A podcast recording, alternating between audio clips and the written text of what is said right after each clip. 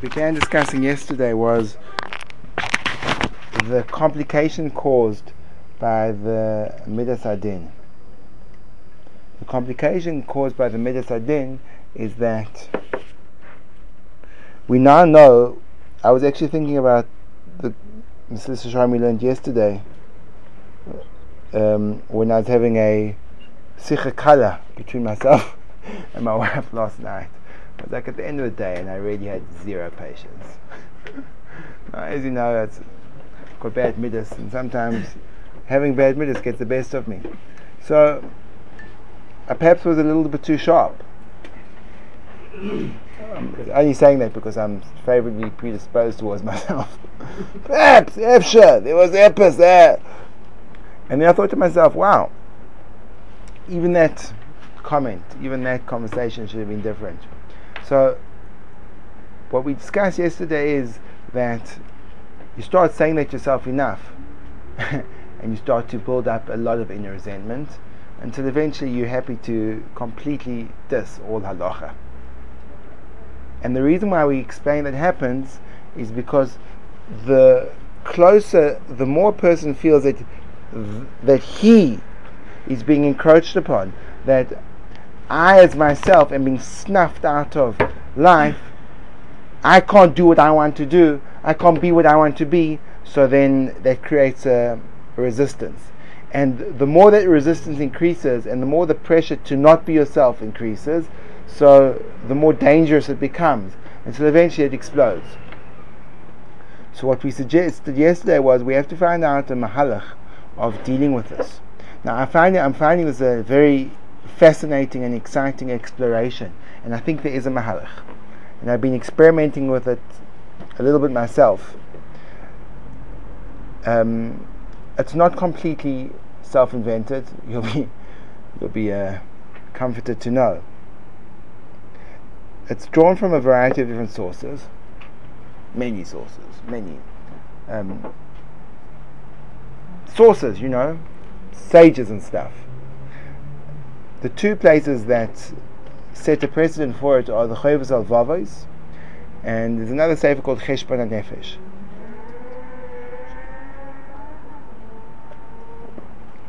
The Sefer Cheshbon HaNefesh also does this. Sefer Cheshbon HaNefesh is a controversial sefer. Um, it's not clear who the author was. Some claim it was Benjamin Franklin.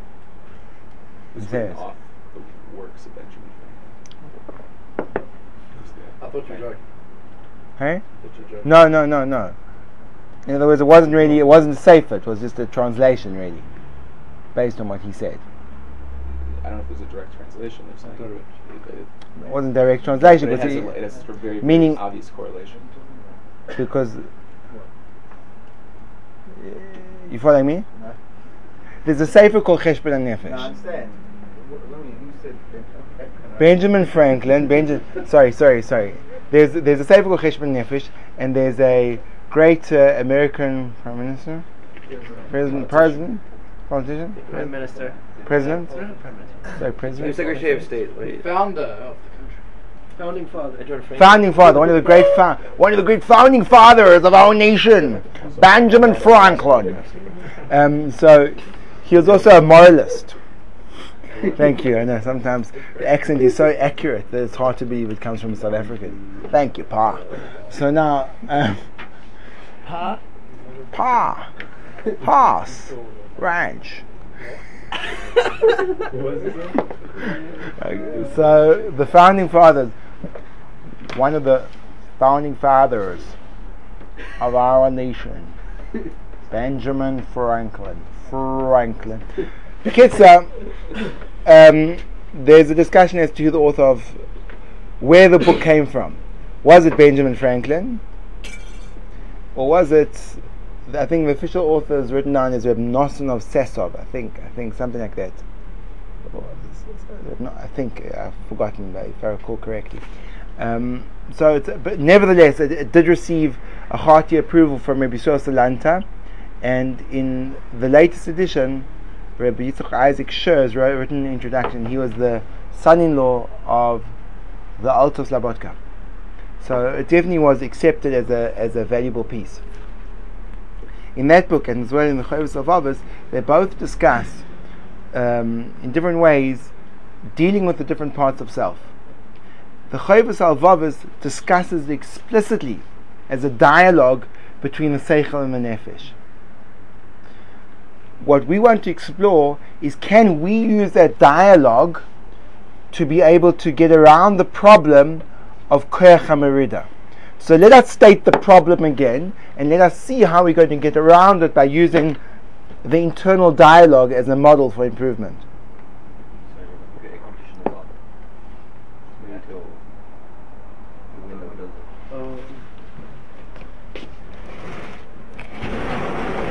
So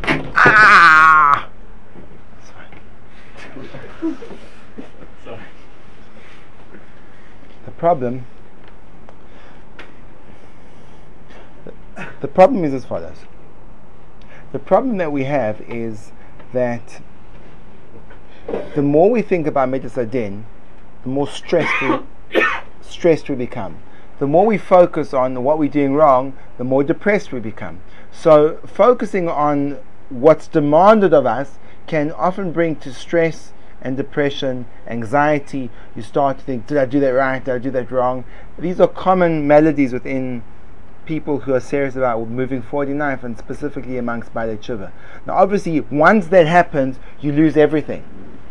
Because if a person is stressed, you can't possibly do Avodah Hashem in the correct fashion.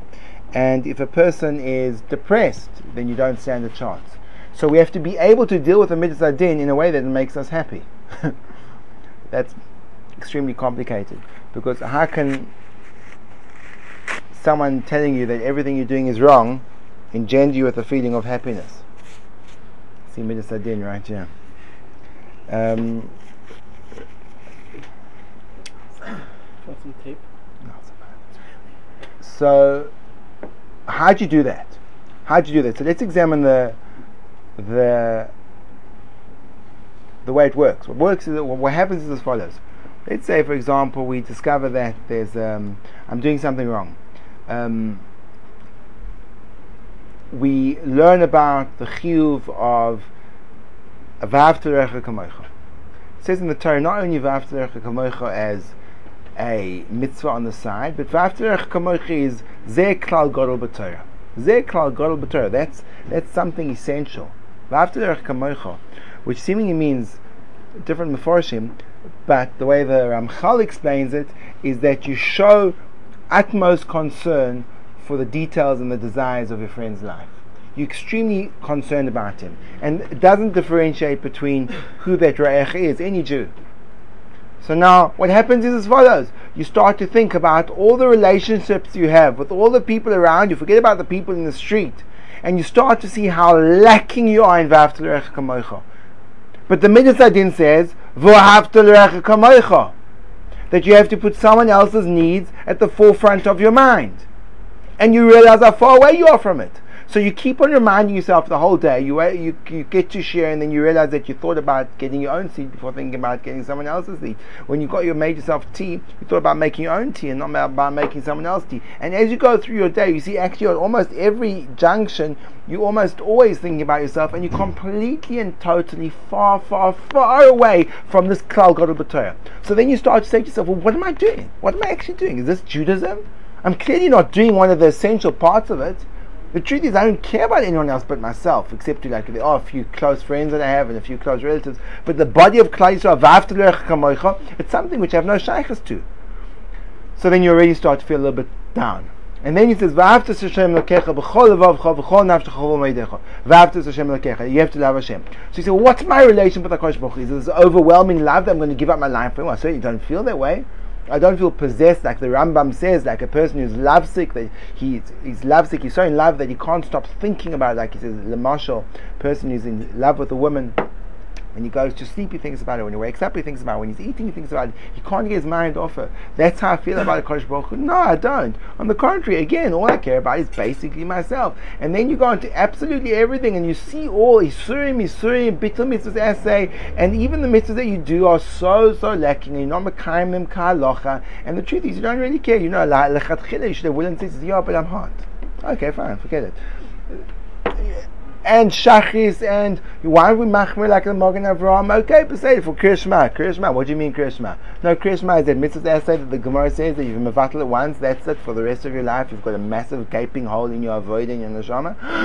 ah, it doesn't matter. So we we push it not in the parsha, we bichlon in the parsha. So you keep on saying this to yourself, and eventually you get depressed, stressed, and then you like say, okay, fine, I'll just go be a surfer. Good. Surfer? Surfer. Surfer. Surfer. I was Surfer. like, that already pretty good. Yeah, no, surfer. Surfing the waves. Surfering this far so we have to know how to deal with it. Because the alternative is, so what do we do? We say to ourselves, well, we can't think about these things because they make us depressed. But you can't not think about them either because then you stay in the same place. So you have to think about them, but you can't think about them. But you have to think about them, but you can't think about them. So that's the, that's the dilemma we're in.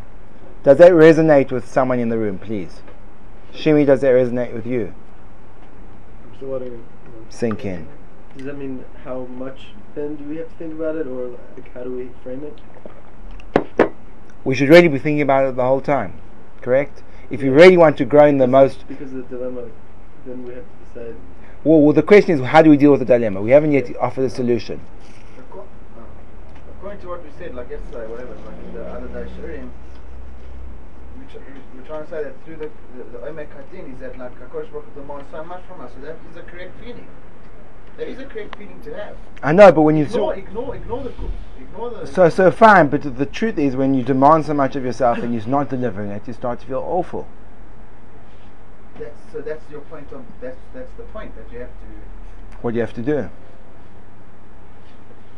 The whole point Viter about Hakadosh Omek Baruch is- Hu. Okay, le- Viter oh. Hakadosh Baruch Hu al gila rais shvichus damim and avodah. With all those avayas Hakadosh Baruch Hu said, "Beseda, I'm not going to go into them." V'loy bitel oven al oven v'loy bi- v'loy vitel oven bitel Torah. When it came to bitel Torah, then he was machmir. Kilu, it's worse than avodah zarah gila shvichus damim. So let's talk about your bitel Torah. Means that what's bittul Torah? So he said, what's bittul Torah? So bittul Torah is that you, when you're sitting in the middle of Seder and you got your chavrusa next to you and you don't, no, that's not bittul Torah. Avada, that's a very chomer bittul Torah. But this bittul Torah is, remember what uh, Beaton spoke about, that they just say they're walking to the dining room. You know, bittul Torah means, bittul Torah means that if your mind is not thinking about anything, it should be occupied by Torah. 100% of the time. Unless you've got something else that you have to be thinking about because the mitzvah is Shi'ef Shadas, so your mind should be thinking about Torah 100% of the time. So just think about it, focus on that thought for a couple of days, and then me, you, and the men in white coats will come escort you to somewhere else. You, you just it's, oh, it strangles the life out of you. But, but but the truth is, it will make you great. It will make you great. When when, when Reb Elchonon Wasserman said he couldn't buy the the boots because it would take him too long to tie up the laces because it'll be Bittul Torah. He meant it. He was a great, great, great man. It was because he was so machshir Bittul Torah. And if you think that way and I think that way, it would also work. But the problem is uh, it's too oppressive for ourselves. So how do you do it? So the internal dialogue goes as follows. It's been modified for the modern generation. The internal dialogue is, Rabbi Yerucham points out in the beginning of his Sefer, is that many people look for a Rebbe. It's a very important thing to have a Rebbe. He says, a Vadai person has to have a Rebbe. We're not trying to negate the fact that the person has to have a real life, flesh and blood Rebbe. But everyone also has a Rebbe which is not real life or flesh and blood. When you are born, you're given a Rebbe at birth. The Rebbe's name is Seichel. Rebbe Seichel. And every single person has been given that Rebbe in order that that Rebbe should be madrichim throughout his life. And when you have shilas, you take him to the Rebbe. And when the Rebbe sees that you're behaving in a very dodgy way, the Rebbe consults you and he tries to fix up your behavior. So once Rabbi Yerucham has given us a license to call our Seichel a Rebbe, so now we can go ask our Rebbe shilas. Who is the discussion between in the internal dialogue between what we'll call me and the Rebbe, me and my Seichel, or the Nefesh and the Seichel? Where I exist is in my Nefesh, my Leiv. Where I don't exist is in my Seichel. My Seichel is removed from the nitty gritty of the actual experience of life. It's one step beyond. So my Seichel looks down and sees what's going on in my life, and I can consult him and ask him for guidance. So now let's try and figure out what happens, and let's examine the Avon of Bittul Torah and see how we do it. The Seichel approaches a Nefesh and says, you know, my dear nefesh, because again, you have to realize that the nefesh is not the nefesh of the 1800s, of the nefesh of the Baalei Mussar, where if the seichel of 1800s would approach the nefesh of the 1800s, the seichel would say, "What are you doing, Shagans?" If the seichel of the new millennia would say that to the nefesh of the new millennia, the new millennia would say, "Seichel, it's quite simple." I can just deny your existence and then you'll disappear. I'll just completely live in my medicine, you'll disappear into nothingness. So you just be careful how you address me.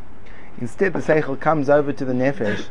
The Seichel comes over to the Nefesh and says to the Nefesh, My dear Nefesh, you're doing so well. My dear Nefesh, you're doing so well. What I'd like to chat to you a little bit about today is Bittul. Don't talk to me about Bittul Torah, okay? Don't talk to me about Bittul Torah. It's Bav Mama Don't talk to me about Bittul Torah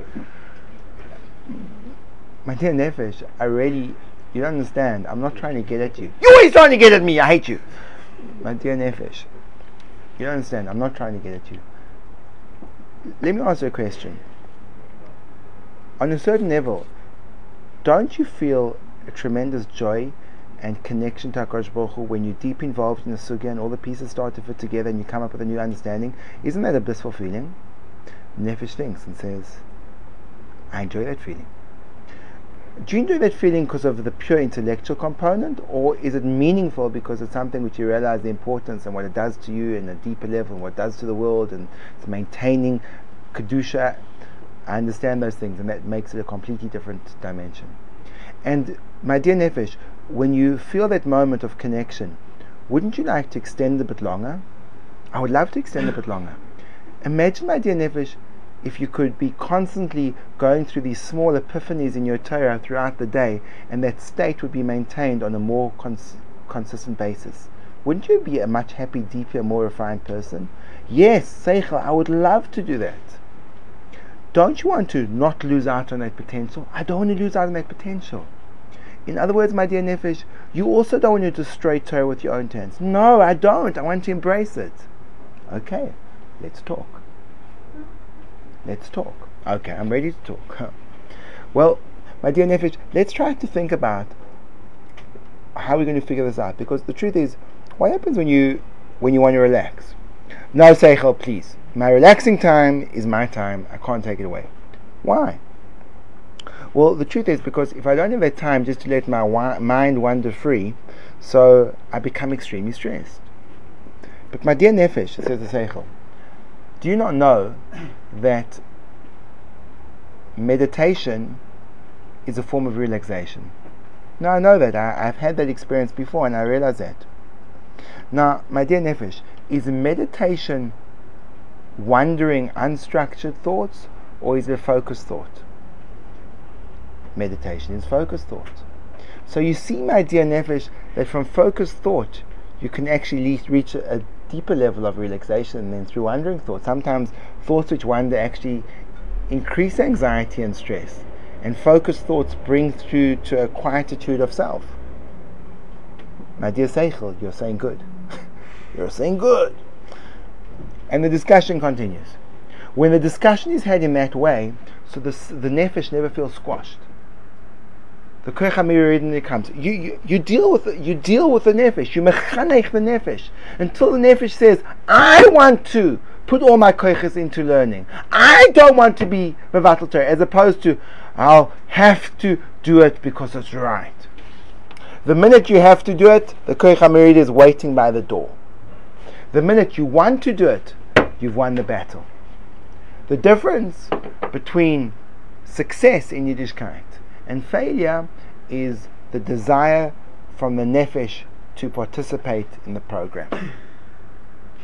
The more nefesh there's involved, the more I'm involved, the more I can relate and connect to it, the more successful. The more I'm left outside the door and just bludgeoned, bludgeoned into compliance, the greater the chances of backlash and desertion there are. Are you all following me? Does that process start to make sense to you? This inter- uh, again, you have to be cautious not to engage in this internal dialogue in a public place. Otherwise, I'll be having these phone calls. Hello? Hi. Hi, Mrs. Goldman. What? No, no, I think your husband's perfectly of sound mind. Neighbors said, What about your husband? On a park bench, engaged in an argument. He's not an argumentative guy, with no one else around. hmm That could be problematic. I'll get back to you. Thank you. Um, so you have to be cautious where you conduct. If, if you do it in the base measures, it's perfectly legitimate. In the base measures, pretty much anything goes. Um, shouting goes. Talking to yourself in a, in a loud voice is completely part of the protocol. Completely part of the protocol. I don't know if you've seen it. But in any good base measures, you'll have people pacing up and down, having animated discussions with themselves. But what do you mean? It's a din in the gavra? That can't be a din in the gavra. It's a din in the gavra. So then it shouldn't say lulav yavish posel. It should say eino yoitze. Why does it say posel? No, because even though it's possible, but the din in the chefza comes the right from the gavra. Nah, shtusim navali. What do you mean shtusim navali? So in terms of learning, it's a common practice for a person to engage in that inner dialogue, and he can do so in a public forum, and it's perfectly acceptable. The base of Medrash is, a very creative place. The base of Medrash is a place of argumentation. The base of Medrash is a place of open warfare. It's open warfare. There was once a window repairman that came to the yeshiva in Gateshead, and he was fixing a window in the bais medrash, and uh, all of a sudden the Rosh Yeshiva gets this frantic knocking on the door. He opens the door, and the man says, "Quick, quick, quick! They're going to come to blows soon." He well, sorry, sorry. He says, no, he says, in the bais medrash, he says, they're about to come to blows. Like, he's, he thought, since they're like getting into like the real nitty gritty of a tosis, inevitably the next stage will be that sort of fisticuffs. so, don't worry, don't worry, just watch him, it will be fine. So the nature of a bais medrash is that it's a very open place. It's a place of fiery interaction. It's a place that Torah should be learned with fire. It should be learned with absolute unbridled passion. And it's a place when you can talk to yourself openly and freely. should talk to yourself openly and freely. Um, but otherwise, you have to be careful. But the notion of talking to yourself is, is a crucial thing because what it does is it allows clarity and insight into your biases, and you're able to work gently with the part of yourself that's resistant to involving itself in the pursuit of kedusha. We have two parts to ourselves. The seichel gravitates towards kedusha. The seichel is very happy to spend its time engaged in holy pursuits. The nefesh will also be, but it needs to be taught how. It needs to find something in it for itself. So we have to be very cautious that we do not leave the nefesh outside. Outside. If we do, so that's when the Kircha Merida begins. So this is crucial when dealing with Midas HaDin. Whenever you deal with Midas HaDin, don't dictate. Don't put on your judgmental teacher voice and start to tell yourself what to do. If you do that, not only will you hurt yourself in the long term, but that voice becomes a horrible authoritarian voice which seems to lack understanding, and then subtly a, a, a change is made, and that voice becomes the voice of Hashem, who's a toiva meitiv, who's who's malech chesed v'rachamim, over rachamon, all the appellations that we attach to Hakadosh Baruch Hu, goyim chasadim toivim, all those appellations become wiped out, and all you see and all you relate to Hakadosh Baruch Hu is this person that sits in the heavens with the most gigantic baseball bat ever. And waiting with eager anticipation for you to commit the smallest of error, and then he knocks you for home run. and that's a very negative, it's a big chil Hashem inside yourself. It's a chil Hashem. Because the Shema Etzim of HaKadosh Baruch is not din. It's rachamim. It's chesed. HaKadosh Baruch is about chesed, and that's what we have to relate to. It's very difficult to build a loving relationship with someone that's holding a club, as in the words of Daniel Kahn, he speaks very little but has a very big stick.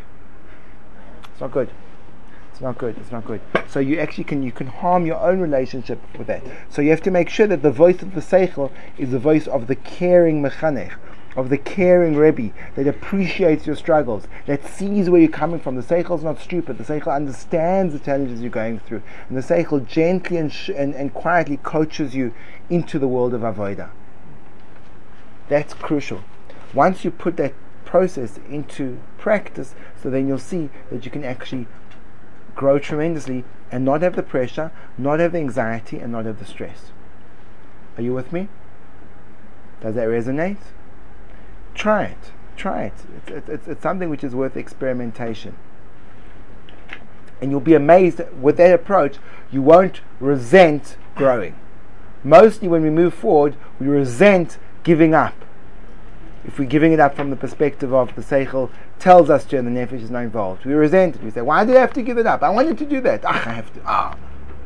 Whereas this way it works out that you actually move towards it. Yes. Is it, um, are you, are you trying to um, avoid the following situation, Rob, that uh, you, you um, would sort of ride your nefesh with, uh, think, you know, maybe like uh, candy, or, um, you know, like the horse and rider thing, that you don't use the stick, use a carrot? Are you trying to avoid that approach? I think that's not ideal because it's not always a carrot. In other words, what you're saying is that the seichel comes to the nefesh and the nefesh says, look, quite frankly, I can't be bothered to get out of bed for shachris. So the seichel says, if you get out of bed, I will give you a chocolate yogurt for breakfast. That's exactly what. Mmm, chocolate yogurt for breakfast. Instead, the seichel says to the nefesh, that's not chinuch. Do you understand? That, the, the truth is, it depends where your nefesh is. It depends. It depends. The the, Ram, the Rambam in his introduction to the Pirkei Avos, Shemonah Perakim, he writes how a person matures, and he says that when a child is very small, so then you promise them sweets, and then as they get older, you change the nature of the prize. If you if you if you promise, you know, if you have a person that you want to incentivize, you're CEO of a major company, and you want to incentivize some of your like your major your major consultants, and you say, guys, if you have like a massive production, I'm going to give each of you, I'm going to give you like a whole bar of chocolate. not not not a whole a whole milk milk chocolate.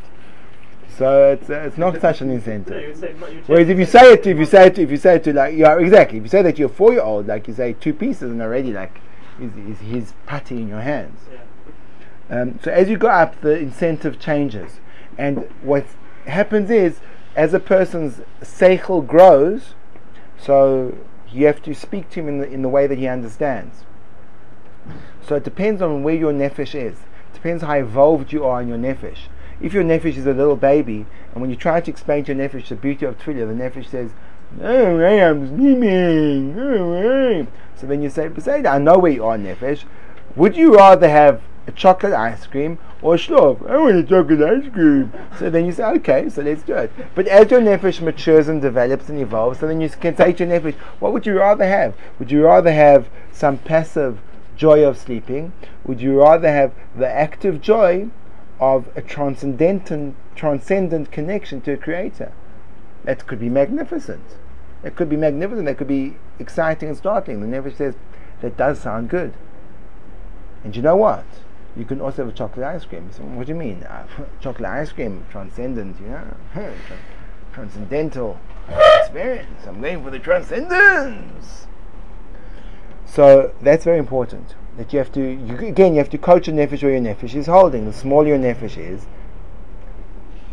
the more you have to pander to his immaturity. The more developed your nefesh is. So now what you see is that the goal of life is to make your nefesh seicheldik. Until your nefesh itself, until that's called growth. Where the nefesh wants what the seichel wants. And then a person that's that's called the that's called tahara, that's called purification, that's called zikuch hamidas. That the nefesh wants what the seichel wants. The ultimate madreg that's called killing the Yetzer Hara. When all the nefesh wants is what the seichel wants, that means you've killed the Yetzer Hara. But the process is a long and arduous one. Do you know people who have killed their Yetzer Hara?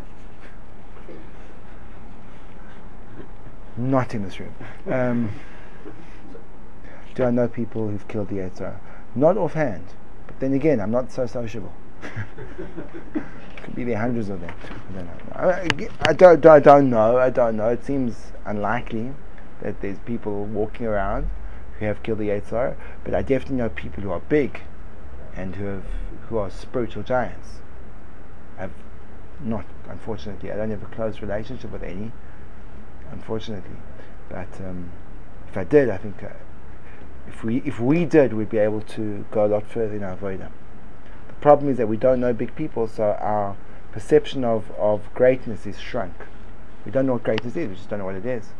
It's quite funny. I've seen a I've seen a phenomena phenomenon in yeshivas.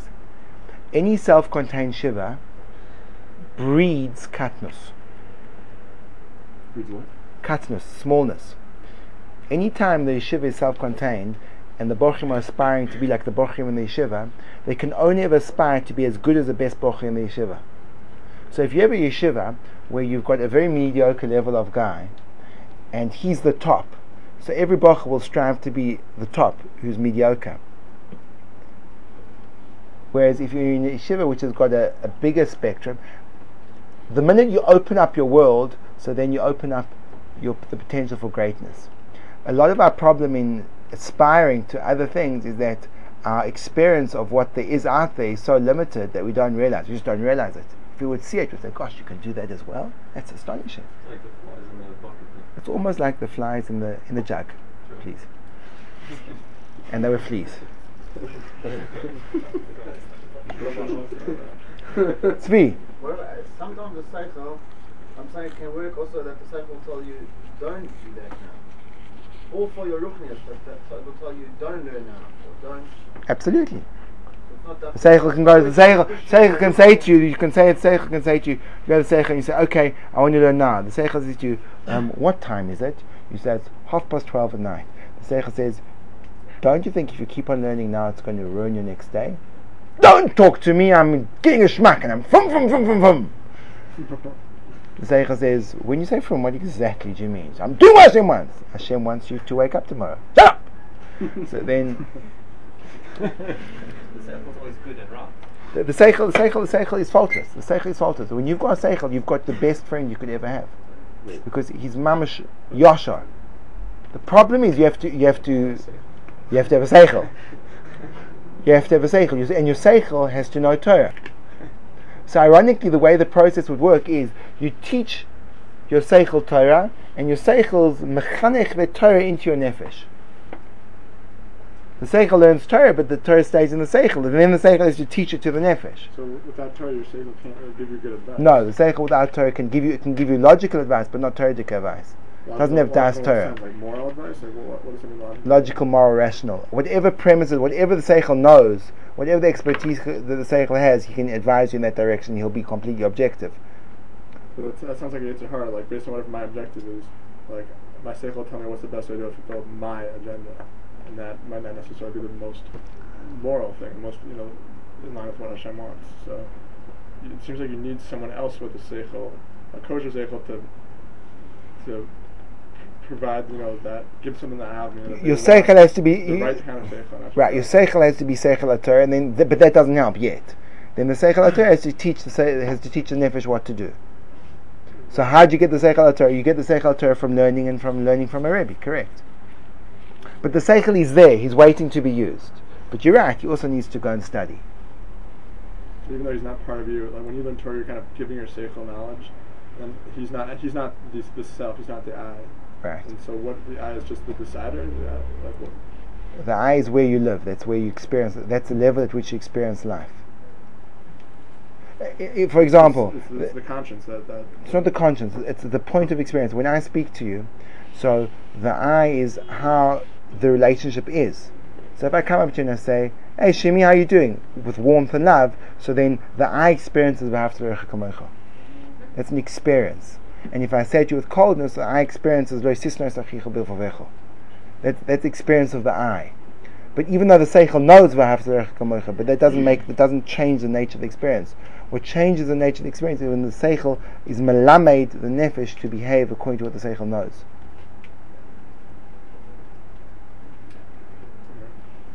The same is, is, is your neck and same thing as your hergish, like it's your emotion.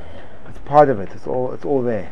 It's all there. The second is Shoma, but then you should put- No, the seichel is the neshama and the nefesh is the ruach. You say this, the Shoma doesn't have no Torah? It's part of Hashem. You're right. But the neshama doesn't have. The, the neshama doesn't have um, imperative access to all the Torah knowledge kiviyachol that it has. The neshama still has to put it this way: the limud Torah to the neshama isn't that the neshama is blank and you're filtering in Torah. Through your limud Torah, you're taking the Torah which is buried in the neshama to the full. That's why you learn Kol Torah Kula, B'may Imoy, and then so the limud is an experience of really revelation and not an experience of ingestion. Okay, Rabbi Isai, let's uh, stop there for the moment. Sounds good.